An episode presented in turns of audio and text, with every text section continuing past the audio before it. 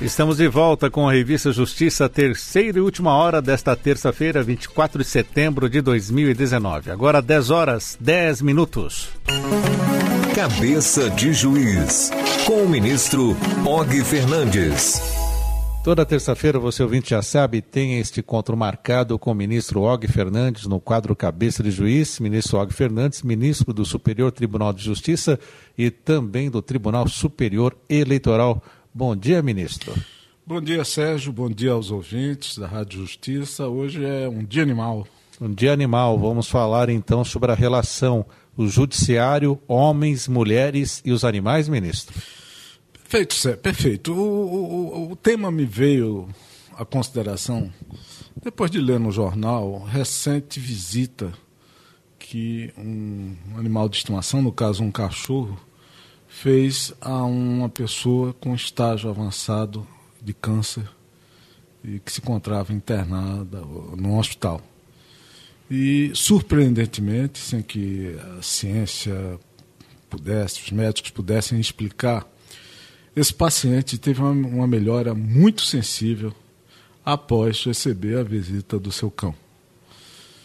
Então, isso explica a importância que tem hoje os animais é, na vida do, do ser humano, do ser racional. E esse relacionamento implica, inclusive, numa interpenetração pelo próprio direito. Então é importante que hoje a relação da população, e não é só no Brasil, com a, a, fauna e com a flora, no caso com a fauna, os animais de uma maneira geral, ganha um relevo significativo e é um traço marcante do direito, porque envolvido na área ambiental, desse nosso século, do século XXI. E o Poder Judiciário cada vez mais tendo que decidir questões que envolvem a posse, a guarda, o compartilhamento dos animais, ministro?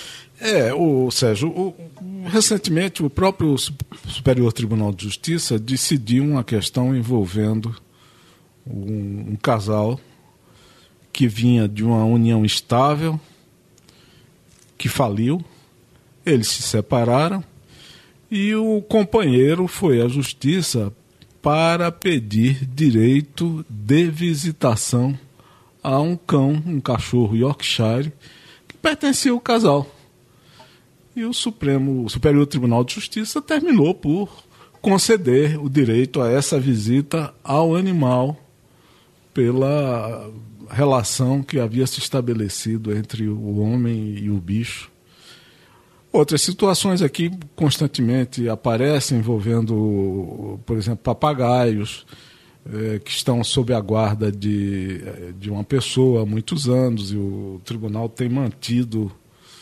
Às vezes essa guarda não está devidamente regulamentada pelo IBAMA, mas quando se verifica que o animal está absolutamente adaptado à convivência com o humano, quando se verifica que ele é, é alimentado de forma adequada, que, adequada, que o local onde ele vive é um ambiente é, salubre, o, os tribunais, de uma maneira geral, têm mantido, e os juízes também, têm mantido a guarda desses animais, esses animais de pequeno porte, com o seu guardião malgrado certas situações, repito, eles não estarem ainda regularizados, essa, essa guarda não está regularizada. Entende-se até que com a guarda de 10, 15 anos, o animal fica completamente desajustado para voltar ao seu meio ambiente, que ele terá poucas chances de sobrevivência no meio ambiente, estará melhor na presença do humano, fará bem ao humano e o humano fará bem ao animal. Um caso desse até chegou aqui ao STJ.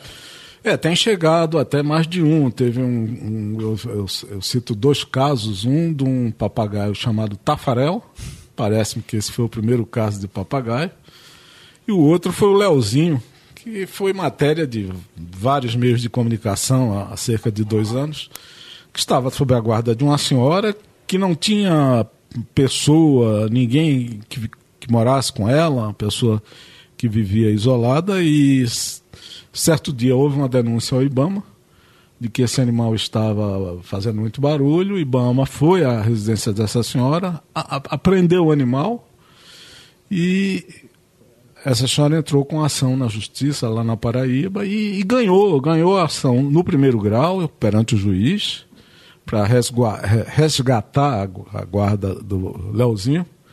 Ganhou no Tribunal da Paraíba e ganhou aqui no STJ. E finalmente ela pôde desfrutar com mais paz a convivência com o seu papagaio. E, ministro, o que serve de fundamentação para essas interpretações a respeito dos animais e esse convívio entre homens e mulheres? Bom, eu disse que já falei que essa é uma preocupação que não é só do Brasil. Por exemplo, o Código Civil português já tem artigos que incorporaram uh, a preocupação no combate à crueldade contra os animais.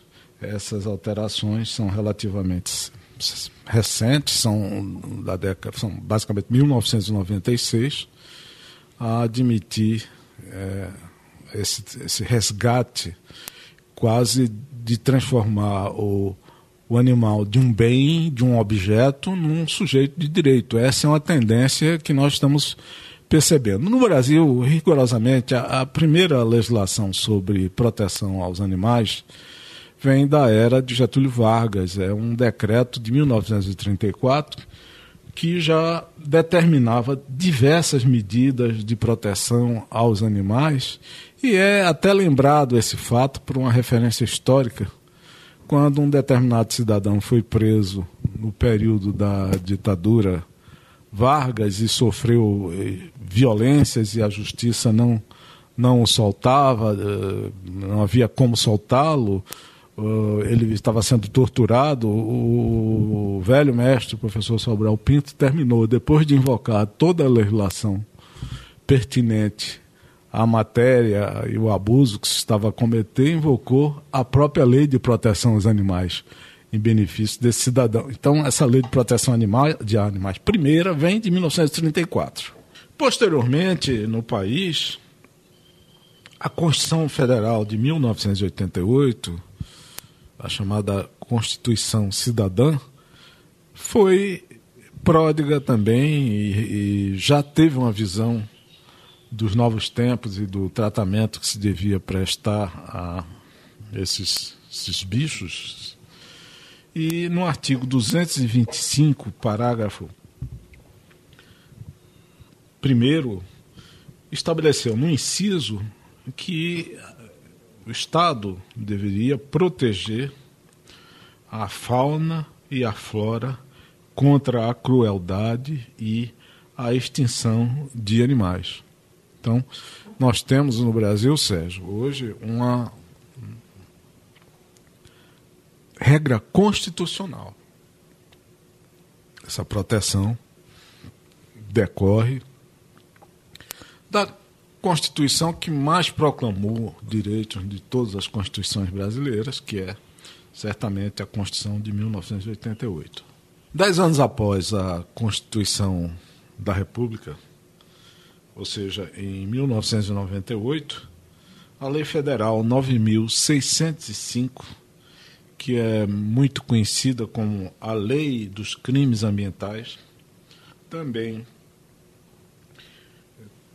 reconheceu uma nova situação e regulamentou aquilo que a Constituição Federal de 1988 estabelecia, no sentido de tipificar como fato criminoso a conduta uh, cruel, desumana, uh, o abandono de animal, o falta de um tratamento adequado a, ao bem-estar do próprio animal.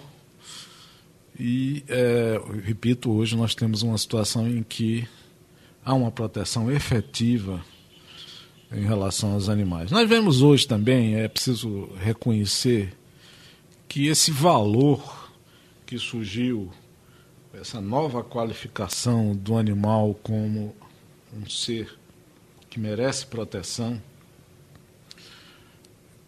que reflete um sentimento da própria sociedade.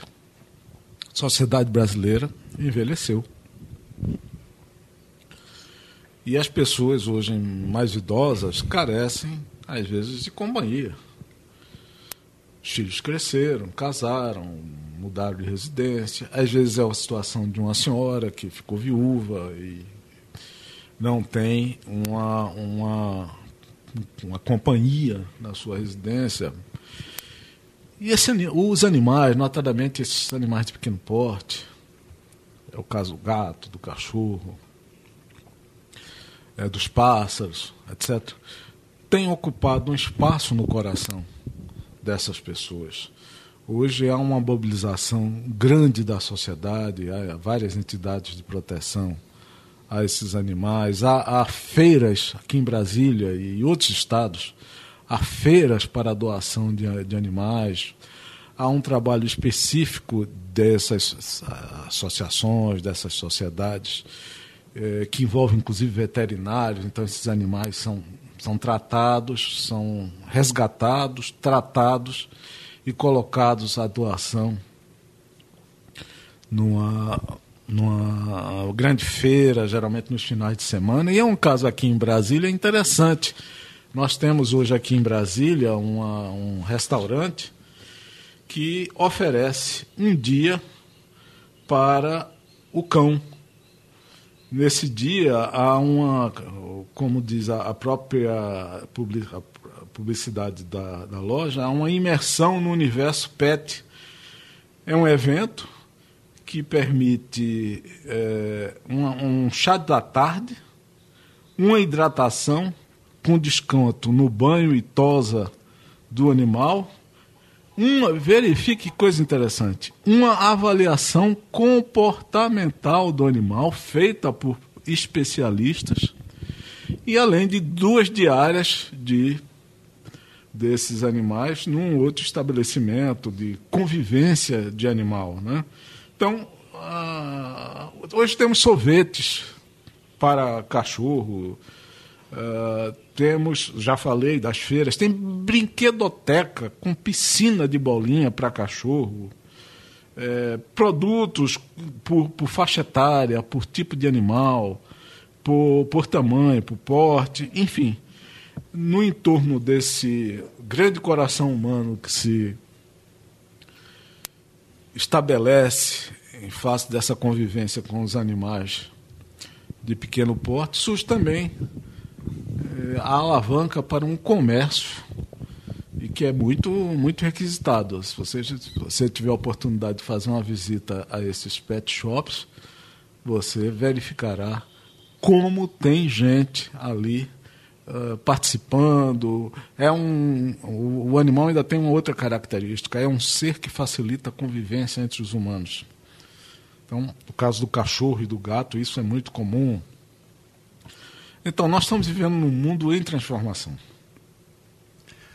Esse, esse, mundo em transformação, de um lado, tem todo o aspecto da eletrônica, da internet, e, por outro lado, tem também um aspecto de retorno à, à essência do ser humano e à essência da convivência desse ser humano com animais domesticados.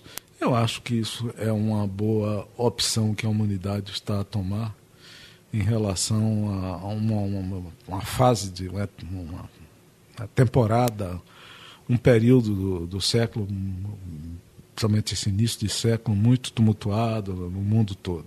Isso você observa em todos os países, as pessoas saírem é, às ruas com os seus animais, passearem, tomarem conta do animal, é, trocarem os, o, as famílias, é, com, haver congraçamento entre as famílias que têm animais diferentes, enfim. É uma. Como eu às vezes eu digo, ainda há esperança na humanidade. Enquanto isso, o controle. Quer dizer, enquanto isso, a natalidade diminuindo no mundo. Pois é, em função também da uma certa visão de uh, amadurecimento. as pessoas estão casando mais tarde. Essa é uma, é uma realidade universal. Uh, há hoje também uma consciência, uh, que eu diria também ambiental, da ocupação da terra, da ocupação dos espaços humanos. Isso tem influenciado muito na redução da população brasileira. O próprio que civilizatório há uma identidade muito grande entre o avanço civilizatório e a redução de filhos nos casais. As pessoas estão trabalhando mais, a mulher já não dispõe de tempo para estar em casa, então há uma programação mais contundente, mais forte, mais efetiva.